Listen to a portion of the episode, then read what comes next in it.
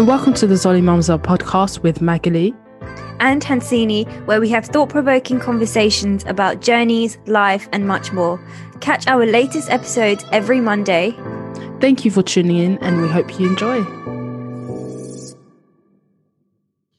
Welcome, everyone, to another podcast episode of the Zoli Mamzell podcast. Uh, today, we welcome Priyangika Samanthie, another guest, and she'll be sharing her story about the truths about European adoption and her experiences, and we'll be uh, asking her some questions and she'll be telling us her experience. So um, if you'd like to give us a bit of background about yourself, and welcome to the Zoli Mamzell podcast first and foremost.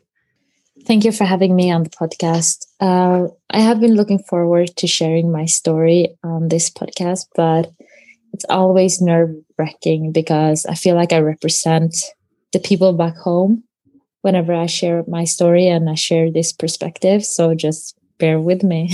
No, no, don't worry. This is exactly why we sort of wanted to do a podcast sort of series, so people feel comfortable and they don't really have to worry about, you know, being exactly like on point with what they're saying. They can just mm. generally just share the story. So don't worry.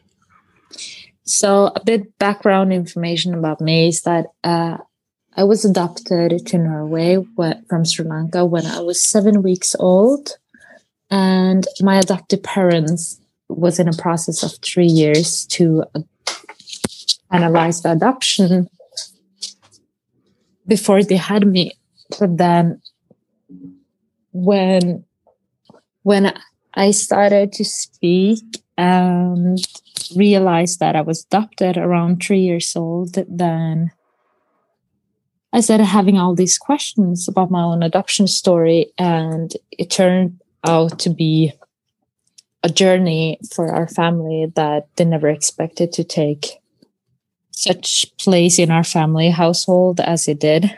And my life has been affected by those conversations and the lack of peace that I had growing up, mm-hmm. I was, will say. So now till this day, I still have the same conversations with people, and adoption has turned out to be a huge part of my life. I used to be working as a clothing designer, but now mm-hmm. I work as a writer and researcher in the adoption structure and industry instead. Okay. And then um, I'm a mother of two, and I recently got divorced, so life has been hectic lately, I will say. I have to say, you look very young, though. Yeah. Like, I'm twenty-eight. Like, very good for your age. As in, not for your age, but, like, you just look really good. Thank you. Um, okay, so it's really interesting story, a really interesting start, I would say. Um, how, like, when did you, so you said you mentioned, like, you were around three when you first kind of got the hint of, you know, okay, you were adopted. Mm-hmm. Um, but how do you bring up that conversation with your parents? Or how did you, was it, you know, what what's that experience like? So I grew up in a very open household. They always welcomed the uncomfortable situations and conversations. And there was this time in kindergarten when I sat down waiting for my mother to arrive. And then I remember that feeling of everyone having their mother coming to pick them up. And then I looked at my adoptive mother and I was like, there is something odd about this situation. It doesn't feel normal because everyone is staring at us. And I remember I told my mother in the car that day that I felt a bit weird. And then that day, I remember they sat down with me and had a conversation. And we have been speaking about this loads of times, that they sat down with me and my brother, adopted brother, who was four years older than me. So he was seven um, by then. And he already knew that he was adopted because they already had that conversation with him.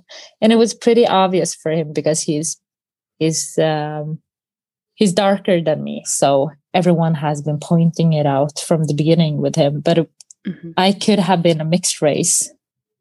So not everyone was um, pointing it out in the beginning with me. because I don't even think they knew at that point that I was adopted. And it was a new thing in the nineties to adopt to our small town, because we were one of the first um, dark-skinned people in town as well. So after we had that conversation, we started having it more often, and I just felt strange uh, every time I was with them everywhere, because I always felt like something was odd and it was elephant in the room that no one was addressing. Mm-hmm. So I wanted to have that conversation pretty often, I will say, like weekly. just just to clarify, are both your parents Norwegian, and are they, like, from the conversation, are they both par- uh, people of color or no? Yeah, so our family tree, well, uh, their family tree in Norway is that my adoptive mother is white Norwegian and she's from a small town. Mm-hmm. Um, she has a very educated family, uh, pretty cool people, calm, and they were always traveling and open for culture and new thoughts and perspectives. While my father's side, he's also white Norwegian. Mm-hmm. He was also from a very small town, but they were a fisherman family and they were pretty close-minded people and had some interesting words and behaviors up along the years that um, wouldn't have been okay today, but they were not Uh, only ignorant, they were just naive. Mm. So I will say that that side of the family has been struggling a ra- lot with racism and uh, just discriminating people of color. Mm. Pretty so, hard. Yeah. So what was it like sort of growing up as one of the first people of color in the west coast of Norway? What was that experience like? What was interesting about being one of the first people of color in Norway in that area is that everyone was having this urge to tell me that there was nothing different between me and them. Okay. And then in the next situation, they will be standing there saying racist slurs or treating me differently.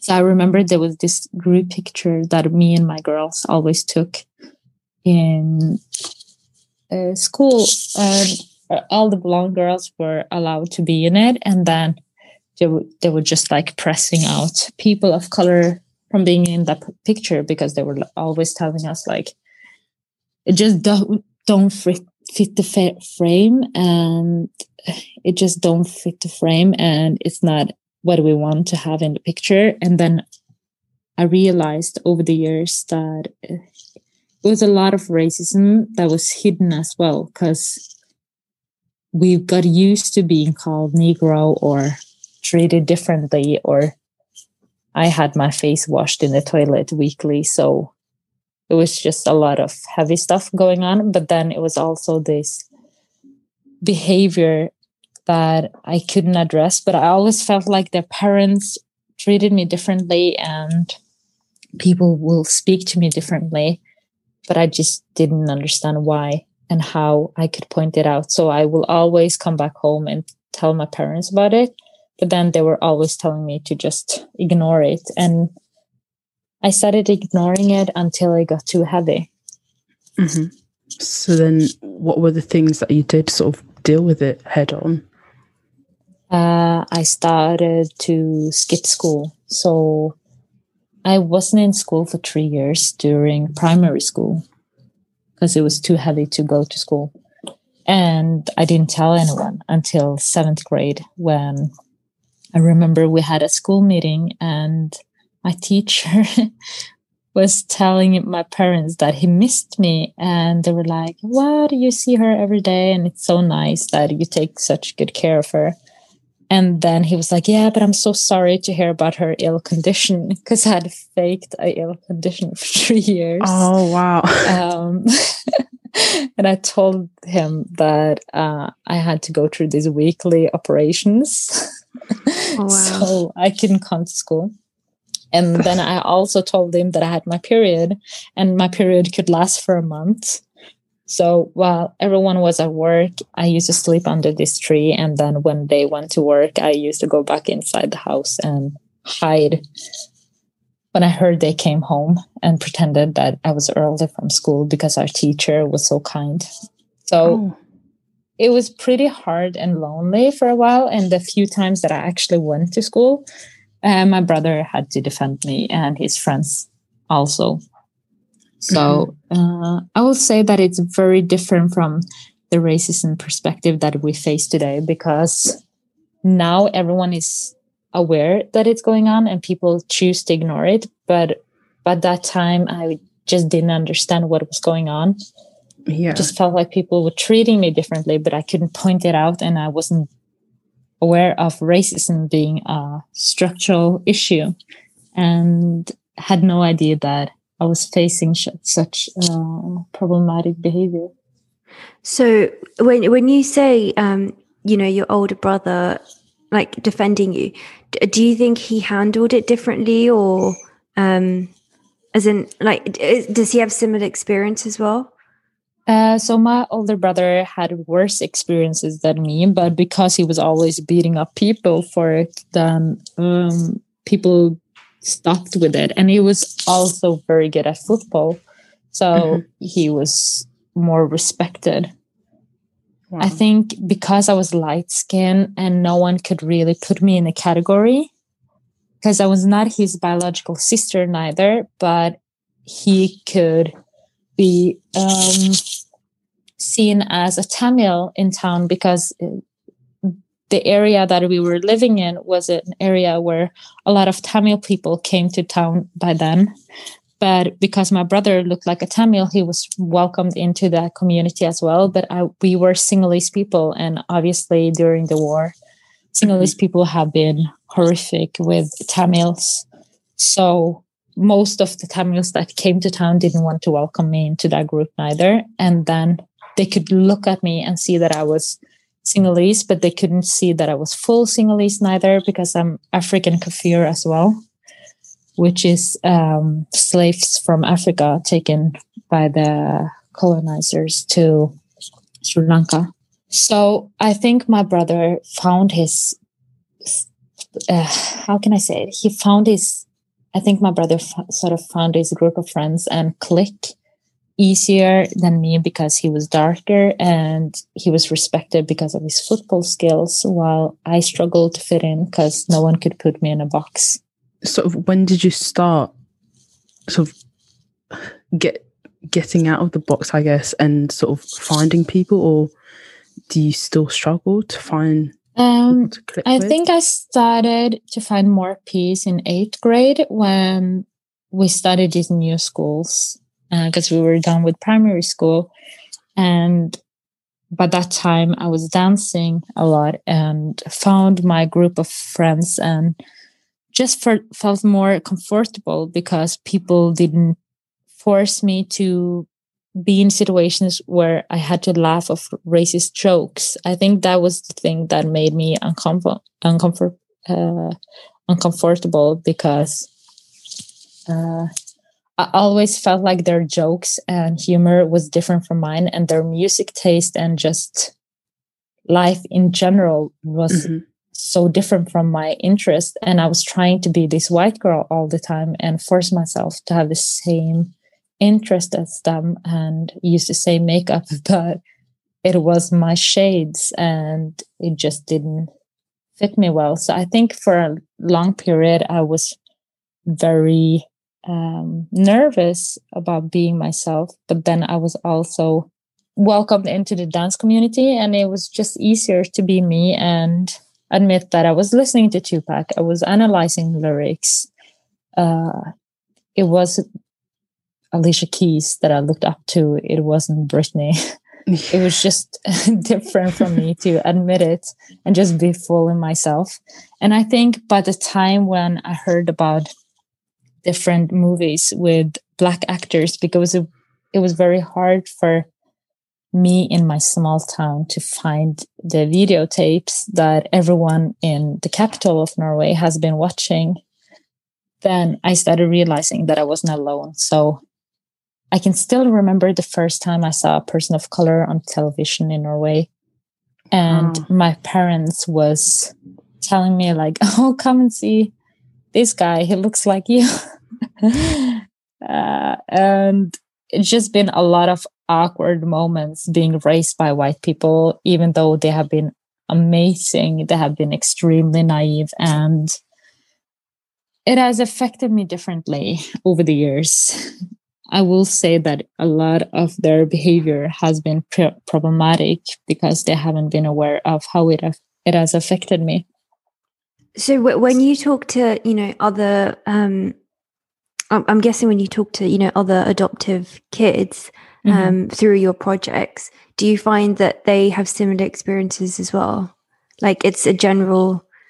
It's actually... I guess, pretty interesting, because I have interviewed over five hundred adoptees in Norway mm-hmm. and all over, and now assisted over two hundred fifty adoptees in reunions, which is not the same adoptees as the people I've interviewed. And my experiences are very unique because mm-hmm. most of them have been aware of them being different and felt like something was odd, but they have been more into embracing their white personality by being assimilated over the years by their family members, while I refused to fit into that box. So every time they were trying to put me into the box, I just forced them to not do it. And it was so uncomfortable that people chose to not hang out with me at one point, because I will always just state out that I was different from them and just make a scene about it. So I think I felt very alone because of that as well, that I was the youngest one in my town and now in general in Norway that have been want- wishing to be reunited. And people haven't been so aware of their adoption and how it has affected them as I have been. So I think most of the conversations that I used to grow up with is pretty rare. And when I speak with adoptees now, they haven't been always in uh, environments where the conversations has been welcomed. Even adoptees that I speak with in their forties now are telling me that their adoptive parents who refuse to speak about their adoption and answer the questions they had, while my adoptive parents have done an amazing job speaking with us. And I mm. think I was allowed to be Priyangika. So when I refused to go under the name that I was given by my white parents to be assimilated into a white system, then they understood and they allowed it to happen. So by the age of eighteen, I changed my name, but I had been using my Sri Lankan name, name for a long time before then. And I was always confronted because obviously my signatures were fake because it wasn't my legal name. So everyone was always mm-hmm. telling me, like, you cannot sign your papers with this name because you're not registered by this name. But my parents was always welcoming me to use it. So I think I've been pretty lucky um, when I speak with other adoptees, and I can see how it affects them to think that they will have to choose one side over the other now, that most of them speak with me and they choose their white side because they know their white side. But embracing their African or Desi culture is so uncomfortable because they don't know anything about it and it's hard for them to adapt to the culture. But I think because I always wanted to be around people of color and always longed to be around people of color and read about people of color, that Um, I think it's been easier for me to just not embrace my identity as an adoptee, but just as a person of color instead. Mm. That's, That's really, really interesting. interesting. Yeah, because yeah, it's it's really complex. Yeah, because like you said, you've had one experience, but other people haven't had mm. the same experience, and I guess it's something that carries. I'm guessing that sort of still affects them today, yeah. Especially if they're in their forties, like that's like decades of not dealing with something and part of yourself. And the problem is that the media portrayed as if you have to choose a side. So yeah. Most of the adoptees that I speak with look in the mirror and they see a dark person, but they feel like it's more of a shell than it's their identity. But mm. when I look in the mirror and I see myself, I see my ancestors and I see the culture and I see the years of slavery and the colonization time that my family has been affected by.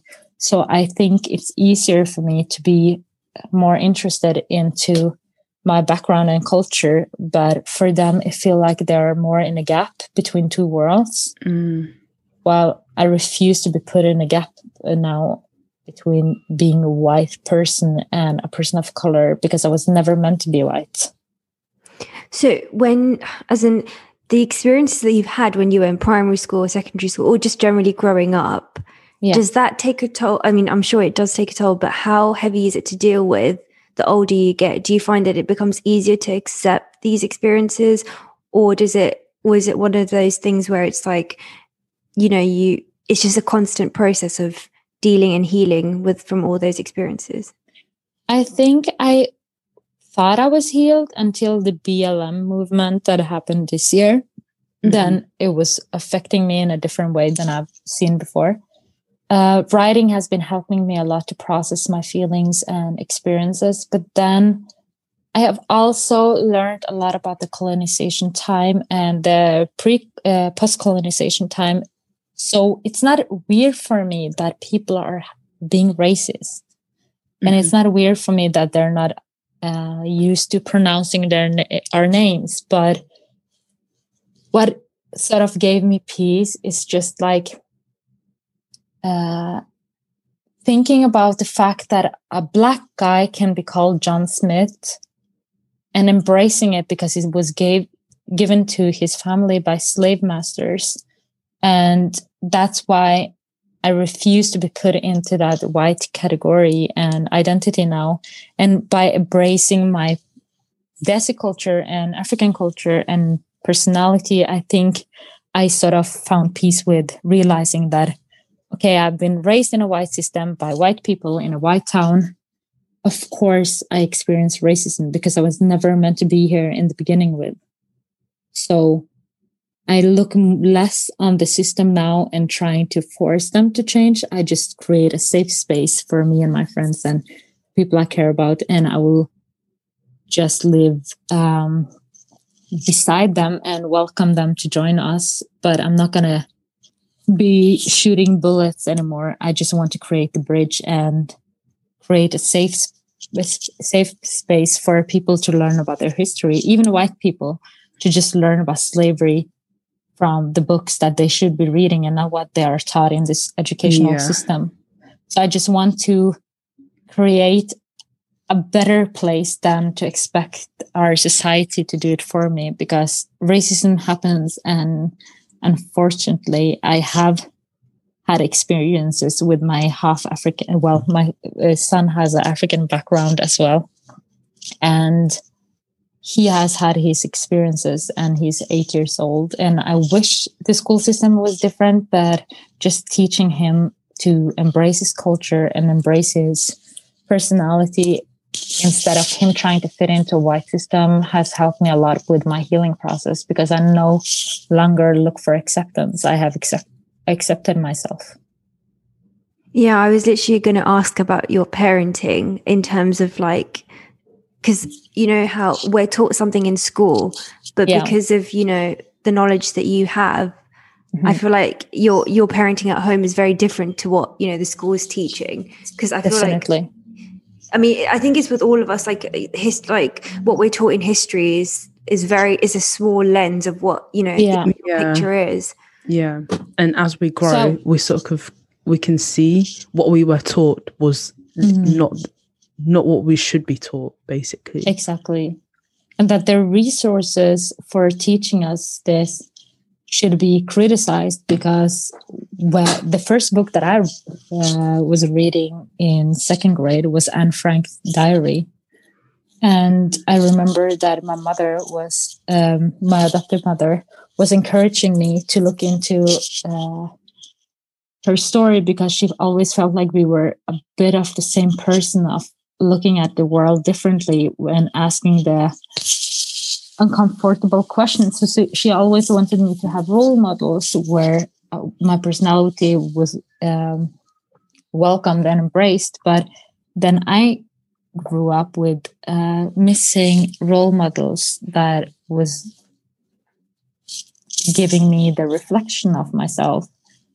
So now when I parent, I want him to see himself and I want him to feel comfortable in his own skin, yeah. which is why I read books for him uh, with Maya Angelou and mm-hmm. other African role models and Desi role models that most people don't look at. Everyone look at Martin Luther King, et cetera, et cetera. But I want to teach my son about the people that Brown History Month, um, uh, Brown History page and Black History Month uh, is welcoming forward, and all the small stories that we haven't heard of, the people that was living in hidden areas in Pakistan and doing an amazing job to help people during the war. And I want him to know all these characters that we leave out of our history books. Mm-hmm. Because he is taught about this white history man um, at school, and I'm not having it. they're yeah. not, they're not his role models. Yeah. No, Have you? Has it been hard to do the research into that, or is like is the information available? It's just a case of researching and reading. Yeah, I think. It's all about being willing to do the research, which is something that parents and we as people uh, find very hard sometimes. But I do think that putting up a research list and resources list will be necessary for people to teach the, teach their children. And that's what I'm looking into. I want to make it more available and just make people aware of it, because if it's available, then people will actually teach their children. But I feel like history is repeating itself because people are lazy. Yeah, yeah. I think that that's what it comes down to. No, um, no, that I I totally understand, because, you know, when you were mentioning about the B L M movement, um, yeah. around that time, I was trying to find resources for my little sister, who's also eight, to try to explain mm-hmm. this to her, because I feel like when something like this is going on, it has to be taught the right way, and you don't want to, you don't want to say the wrong thing or give, you know, your yeah. perspective. It's it's such a, um, I would say it's such a sensitive topic to teach, but looking yeah. for resources is so difficult, especially if, like, for example, like we're not black, so I don't want to say the wrong thing of yeah. like, you know, from from someone else's community, or, you know, so yeah. I think you are right. Like it teaching kids at such a young age is so important, but it's like we really need to put in more resources into having them available and available yeah. to everyone to teach, because I, I read this quote somewhere. It's like, you know, the black person, like the black kid is being taught and is having to experience this. So everyone mm-hmm. like, you know, every child should be able to learn about racism at such a young age. Exactly. It's not, it's not a thing of, oh, you need to, it's, you know, it's like an adult topic. It's not, it should be ingrained from it's, when they're really young. Yeah, exactly. Yeah. And I do think that people are so concerned about not traumatizing their own child that they're traumatizing other them, kids. Yeah. So they are um, not doing them any favor by leaving the history books out, because most of the kids that I'm surrounded by do not know about Black or Brown history, which I find very problematic, because they're only taught white history from a white perspective. And then they grow up and they realize that the world it is, is different. And as my brother um, said during the dim, uh, dinner table one time, um, as my brother said around the dinner table one time, he looked at my father and he was always saying that, I see the world through your eyes. I don't see it through my own eyes. So now I have to find out myself. But then I felt like it was too lazy to look into it. While my parents know that I have never seen the world through anyone else's eyes, because I made them open their eyes and realize that they were forcing me to be someone I was not meant to be. Mm-hmm. So it's more easier for me to have this interest in to looking into history books and whatever, but I refuse to learn more about white history. Whenever people are asking me about years in history, white history or Uh, stuff that happened, I probably don't know, because even during school I just didn't have interest for it, which yeah. is why my teacher started to uh, give me history books with brown history, because he realized that I was not having it. So I think it's a lot easier for t- children to learn about the subject that is relevant for them, which is why I want my son to make it relevant, which is why I want to make it relevant for my son. Yeah. And now he's more interested in it because we have spoken about the colonization time in Sri Lanka, and by being honest with him about the colonization period, he realizes what British people have been doing to Sri Lanka and people from Netherlands. So um, the white hate that I might create in him hasn't because hasn't been because I have been in his face saying that white people are awful. It's because he actually knows the history. Yes. Yeah, I really admire sort of your... Um, well, I do get a lot of um, criticism on raising my children this way, so not everyone is too fan of it. Well, no, I think, like, honestly, from being brought up, like, when I moved into England, my the first, like, the first things my dad said to me was, you're this colour, so you will always have to work twice as hard. And if at that age you're being taught that, or, you know, loads of other kids are experiencing racism at a much younger age or worse experiences, yeah, then I think educating kids, it's, it's, it's kind of like, you kind of have to, like, it's your responsibility. Exactly. Really. Yeah. And you're not being lazy by not exactly. teaching you're them. You're being really proactive, actually. Yeah. And it's, he is going to learn about it anyway, so it's better that he is able to ask the questions than for him to realize space. That, yeah, it's all about the safe space. And I do think that people are criticizing it because they haven't been able to have the safe safe space. And I do say a lot of uh, stuff at home that people shouldn't quote me at, because I do have white hate sometimes. And I have to deal with it all the time because I don't look at my friends um, through those eyes. But I do think that they benefit from a lot of stuff through history that they're not acknowledging, which is making me angry. Like whenever they repost a post about police brutality or racism in Norway or whatever, and then they go back to their own lives and live a peaceful life. And I know that my son might go to school and experience racism, and they're not having the conversation with their children about race. Mm-hmm. And it does make me pissed off. I have been sitting down with white parents and addressing it multiple times, but they're also naive and they're also part of a system and been educated in a white system. So taking my hate out of them don't make anything less relevant, but it just, it's hurtful that our children have to face such uh, problematic behavior, and their children can live in a safe world. From our previous conversations and from your piece that you wrote on Zoli Mamzell, you mentioned that at twenty you assisted around over one hundred reunions. What was that like, and did you want to give up at any point, and what was that journey like to kind of even do the first one? So uh, when I was thirteen, I received a letter from a biological mother who was looking for her daughter uh, that had been kidnapped from Sri Lanka during the eighteen nineties. And at that, that point, well, at that point, I hadn't found my own mother yet, which took me twelve years. So when I was eighteen, twenty, I was still not reunited with my own mother. And I think that was the hardest part by assisting reunions, because I found the biological parents of so many pe- people and their children as well, while I couldn't find my own family.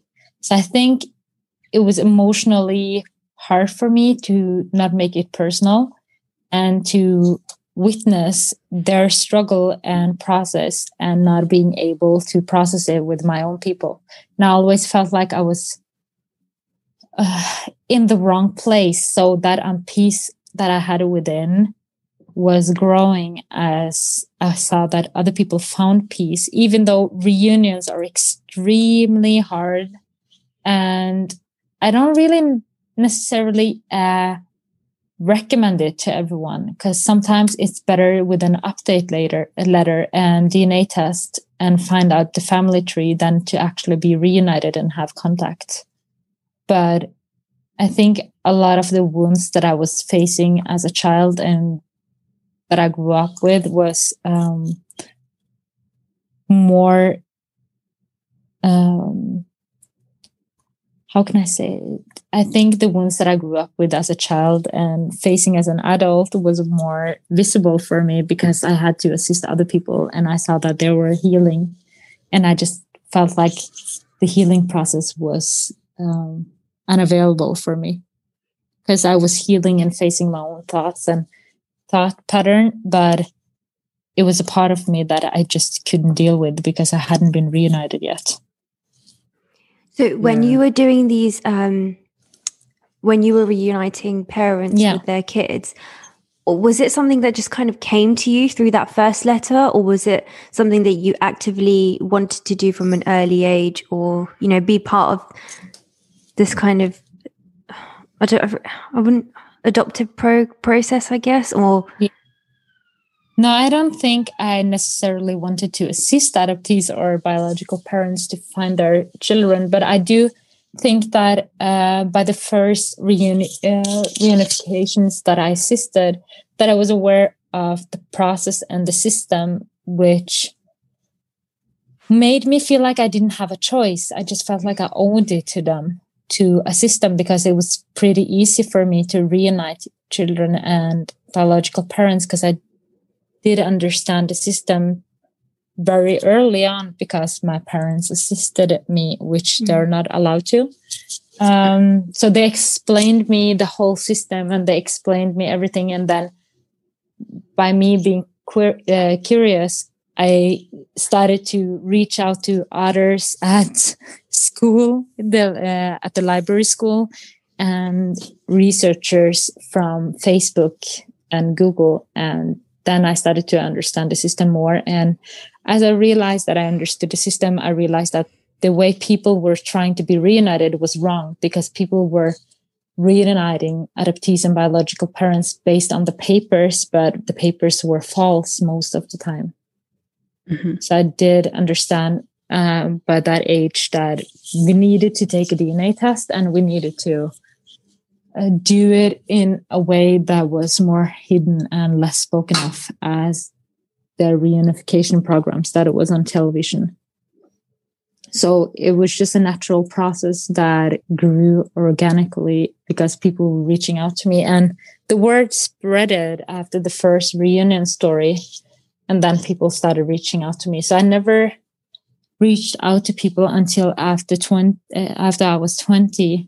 And I was a part of all these groups, because I do find it very disturbing that adoptees are taken advantage of. Mm-hmm. A lot of travel guides and private people are charging adoptees five hundred dollars per day to assist them on reunification processes, while I have done it for free until now. I still do it for free, but I have been thinking lately that I need to start charging a little amount to do this, because I have spent money on two hundred fifty out of reunion processes that might uh, affect me soon. So I think I could have saved a lot more money that uh, I have done, but it, it was important for me that this is not a business, and adoptees feel like it's a genuine decision from my side and not because I want to earn money on it. But charging them the cost that it actually costs to find the papers might be necessary to start doing in this year and the years to come. Mm. Um, so when you eventually got the message that they, you know, they found your mother, how, yeah. after assisting loads of people, how did that feel for you, and what was that experience like? I think it was very odd for me because it happened so quickly, and I had been searching for my mother for twelve years. But then I reached out to this group of men in Sri Lanka by the beginning of November and that year, and in thirteen days, they were able to find my mother. So I had spent twelve years and they were able to find her in thirteen days.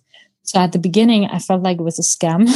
Mm. But then they started to take me through the process, and they always had me on the phone and FaceTime while they were researching the story. But then when they realized that I have a very ugly story, a personal story that is extremely ugly, then they started to hide information from me, which made me furious because I've always felt like I was uh, able to process this because I had been assisting adoptees and I had been aware of this since I was seven and tried to find my mother, but they were hiding this information to protect me, which is something that I think people should stop with, with adoptees. If they get to know the adoptee, they should know how much the adoptee is able to process. And I think this is why one of the first questions that I ask adoptees that I assist is if they have a therapist they can process this with. And I also don't help them unless they are able to go to therapy, mm-hmm. because it's important to not leave them with the wounds and healing process, which is a very long journey most of the time. But all of this comes down to a white system. It's hard for people of color to find a therapist that un- understand them, especially when it comes to adoption. So for me to be in that situation that I was in with being reunited with my mother, I think all of these questions that I had been trying to hold away from my own thoughts uh, for a long time came up, and it was extremely traumatizing. Because she was traumatized and she needed me to be strong. And I never thought that we will be in that position, because I wanted that Desi mother, an African mother that everyone is speaking of. I wanted that love and the warm welcome that everyone are telling me about in a household of people of color. But then I found this lady that was sleeping at the bus station, traumatized, didn't have food, and had been experiencing a white system that took advantage of her poor situation. So I do think that my reunification process was more traumatizing than I expected it to be. But then my grandmother that passed away two days later when I was reunited, which affected our whole family, and they thought that I was taking over the throne because my grandmother had been speaking of me for the years that I was gone. And she always said that when Priyangika is coming back, she's the one in charge of the family. So when I came back, everyone was leaning on me. And I think a Desi household where the eldest sibling is taking care of the rest was a different mentality that I had to embrace pretty quickly. And I think that was also a situation that I never expected to find myself in. So when you say um, your grandmother, do you mean your biological grandmother or yeah, adopted? My biological grandmother. Mm. And she was the only one that knew about my adoption uh, by that time, because she was also fooled as well. Well, she was the one that got fooled, and then she fooled my mother with it. Mm. But she didn't know that she was promising my mother empty promises. Um, so when you say sort of forward, um, can you just tell us a bit about um, how your mum sort of found out that they tricked her into signing papers and all the... So my mother was twenty-five at the time. She was uh, pregnant with me, and she was working as a housekeeper in Sri Lanka with my father. And my father has a very heavy background from the underworld. And he has done some pretty messed up stuff that affected our family at that time, where um, the, he had uh, committed a murder uh, years before I was born. And people were still fighting him because of it. Uh, it was a revenge murder because his wife was unfaithful to him, and it was his best friend that was murdered. And this murder uh, affected my mother because of her safety. And so when my mother unwillingly got pregnant with my father, which I don't, at this point, I don't know if it's a rape, but it is sex without consent. Um, yeah, it's sex without concern, but it's also uh, consent, but it's also concerning to me because it's an emotional consent because she felt like she owned him. The male power they have that, well, like the um, toxic masculinity pushed up on her where she felt like she owed him sex because he was taking care of her, but he was not paying her for being a housekeeper. So it's just a very complicated situation. So I do consider it rape, uh, but they had an emotional relationship as well.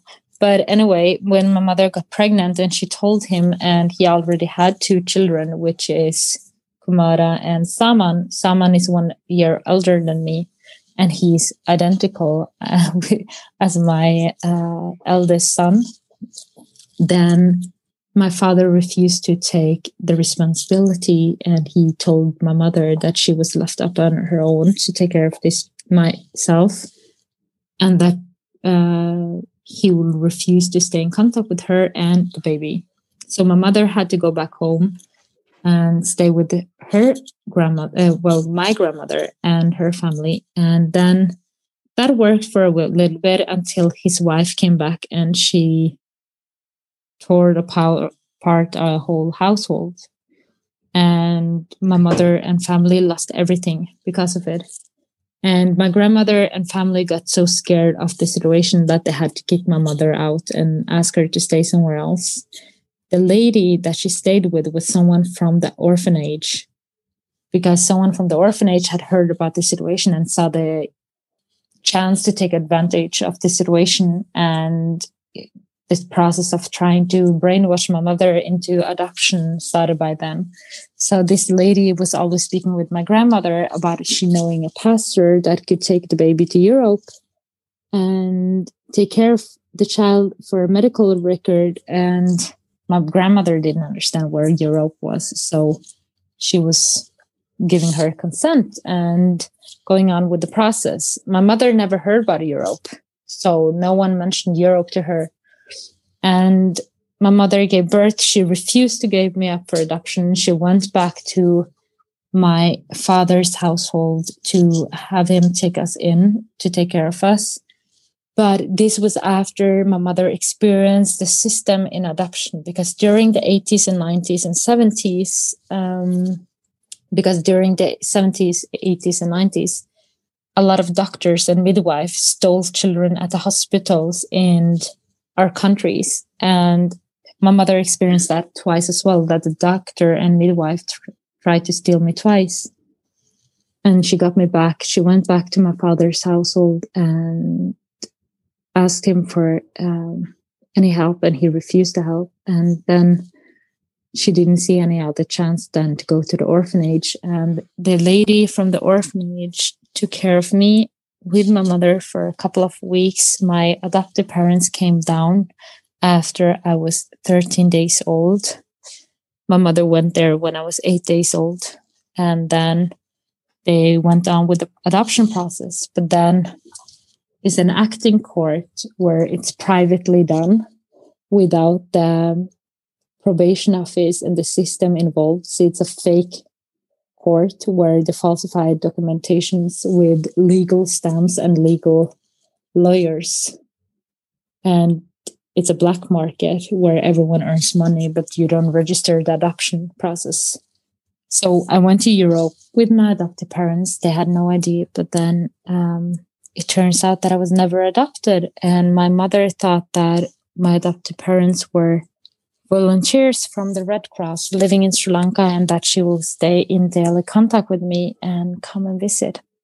So that's a, a lot of this um, information. Was this what you found out prior to meeting her, or was it kind of like putting together pieces through conversations with her and research from the team that, that helped you and your own research? Like, you know, how, how much of it, how, how much you? were you able to, how much were you able to ask her pretty much, or have conversations with her?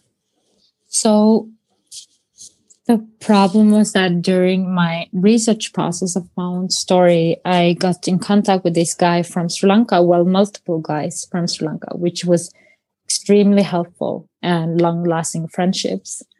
And they were always following the leads in my story and went to the orphanage, they went to the hospital, to the hometown of my mother, et cetera, et cetera.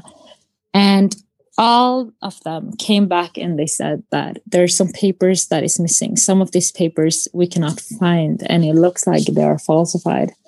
And I always assisted adoptees during that period of time. So I knew about false doc- documentations and I'd already researched a lot uh, on baby farms and acting mothers, which is uh, baby farm is a place where they used to put couples where uh, they created babies to sell them to Europe because there was not enough babies willingly given up for adoption. So they created babies instead. And then they falsified their documentation and paid women to give them up for adoption. And the women didn't understand what they were doing. And they were fooled into thinking that it was for the best. But it's a very complicated thing on the black market. It's a different alternative, where doctors steal babies as well from the hospital, which almost happened to me twice. And then they sell it through, uh, through the mafia in the countries. But what happened in my story is that I found out that something might be odd with my papers, but I never thought of it as a false adoption. So I always thought that it might be false documentations, which sucks, but I did have a past Sri Lankan passport. I did have a Norwegian passport. I had a court documents. I I thought everything was normal because my adoptive parents always told me that they were given a choice by paying more and then getting a faster court case, but then they wanted to do it legally, so they refused to do it. Um, so when I found out after being reunited, Uh, that something was odd with my story. And my mother kept on saying that I was supposed to be in contact with you and no one told me where you were. And when I came there for my rights and everyone told me that I had rights, they were going to give me money to build up my life so you could come back home, Priyangika. Then I realized that people had taken advantage of her and that she was a victim of the system and that uh, it might be more to the story. And then I started to speak with my mother about my father, and she refused to speak about my father for a very long time. So we were reunited for a couple of years before I found out the truth. But it wasn't until she passed, almost passed away, that I sat down with her, and we had had all these fights between us because she didn't want me to be in contact with anyone from my family because they abandoned her during that time. But she was obviously in contact with them now. Uh, and I told her that I had to choose my younger generation to help them out of the poverty so we could help the elder together, because I could not have all of this on my shoulders. But I looked at her and I said, there's something with my story that is not correct, and you have to tell me now because I do feel like you owe me the truth.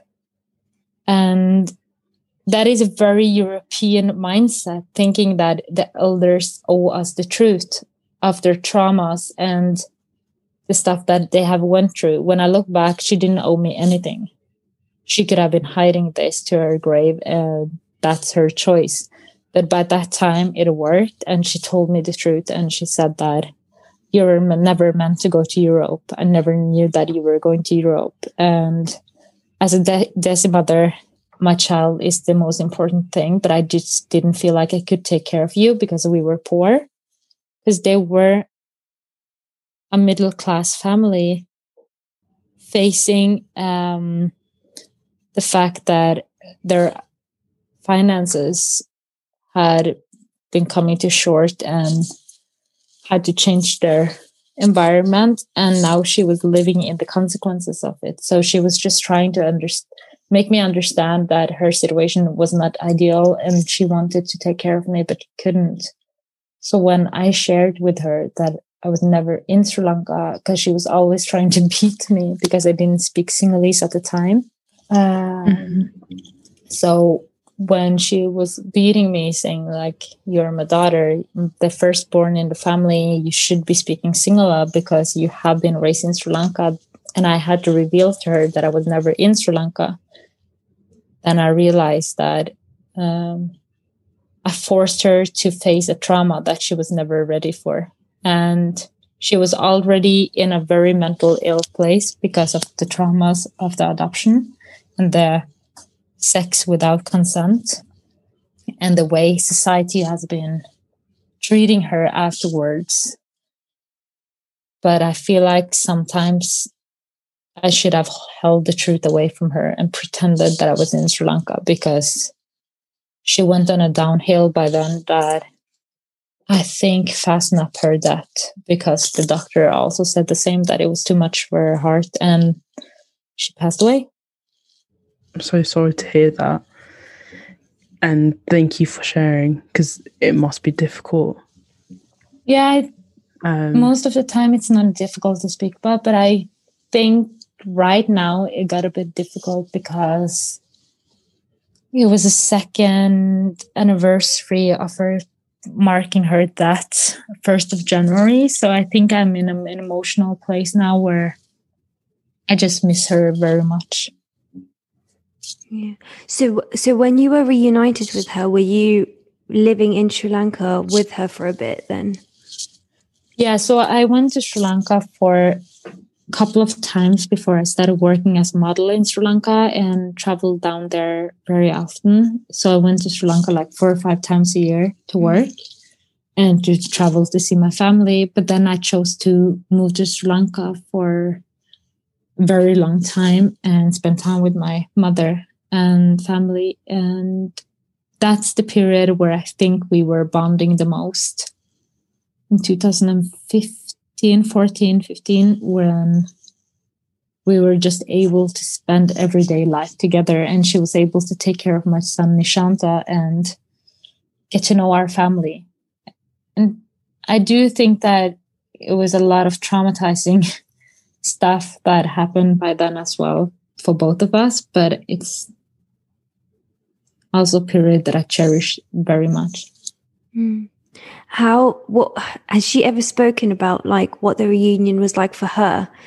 As, as in, was she quite open with feelings, or was that something that you kind of had to just figure out for yourself? She always told me because she trusted me, but she's a very strong-willed and strong-minded woman from the slum area. So her vocabulary for speaking about feelings was extremely tough. Uh, and she will always state rough words instead of just speaking her heart and feelings. So she will always say like, "I hated to see you coming down those steps because you weren't supposed to be in that situation," instead of her saying that, "I missed you for so many years and it's been tough for me to be apart." She will just switch it up on hate. And we are very similar. So I knew how to handle her because she, well, I reminded my, like we were just, um, the way we re- react and express ourselves are very common. Mm. Um, But then I sat down with her one hour per day to deal with her trauma, which is something that my adoptive mother and I had read in a book, Help for Me.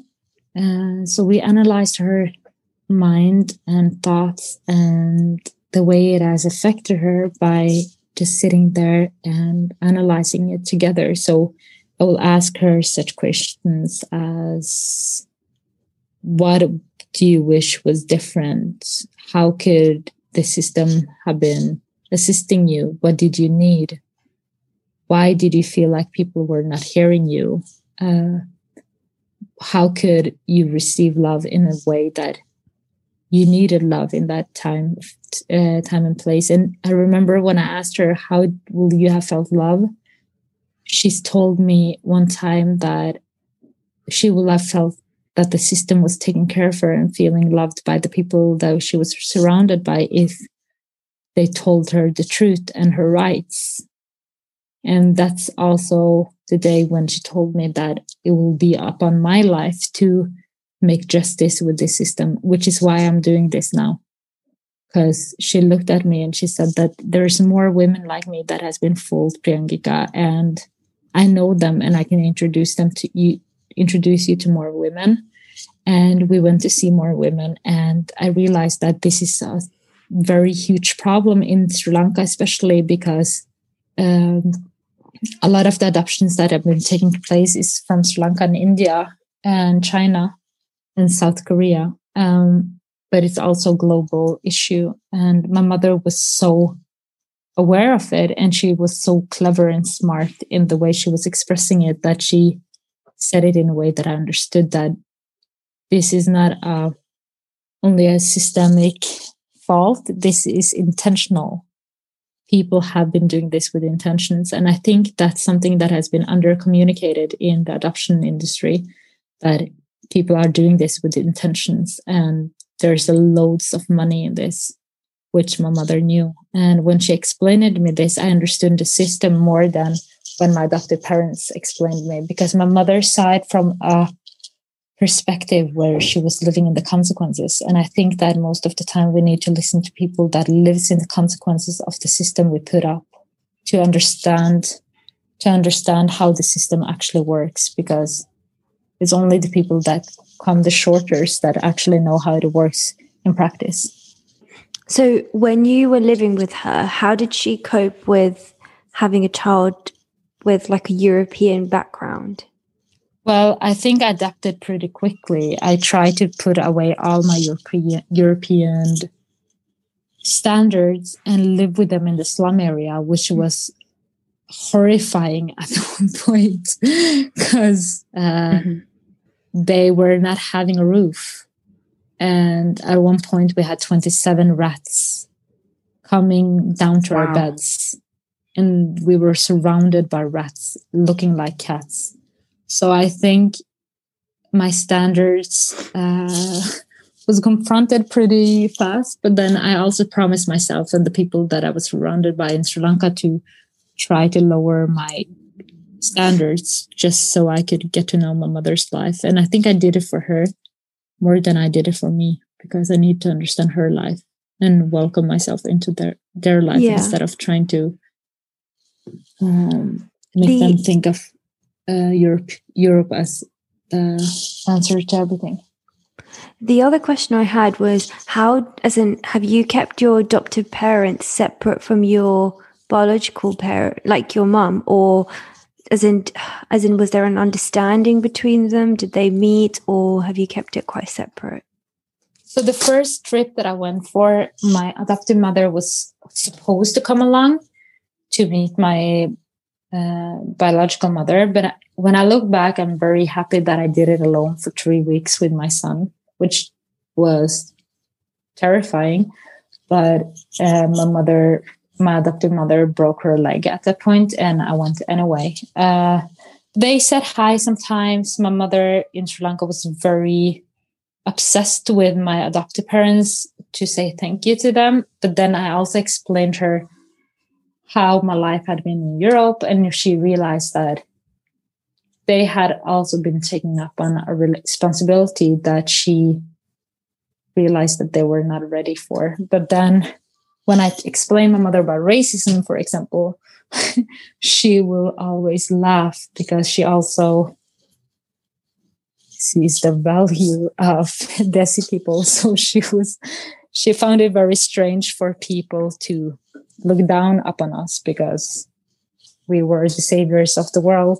So it was very hard for me to speak with her about politics, for example, because she she just didn't see the world this way. She was always telling me stuff like, why will they mock you for being pretty when they are white? Because she was thinking that being white is not ideal.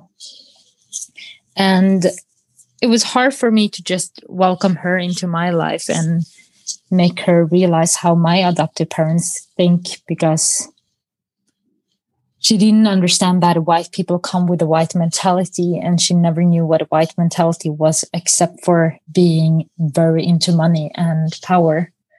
So when I tried to tell her that, okay, they're very into education and working and eating and sleeping, and they don't really see their family that much. She just saw the values of a white household very problematic. So she just didn't want to be too much involved because she didn't want to be affected by white mentality neither. So I think that uh, separated them by her choice, and not really because I wanted to. But she was always so finding it very strange that they never came to Sri Lanka, because they was all they were always saying that they will come, but all of us thought that we had more time than we actually did. And my adoptive parents really wanted to meet her, but I don't think they will ever do that. Like, they will never meet my biological family. I think it's too rough for of an area to them to bring white people to. Mm.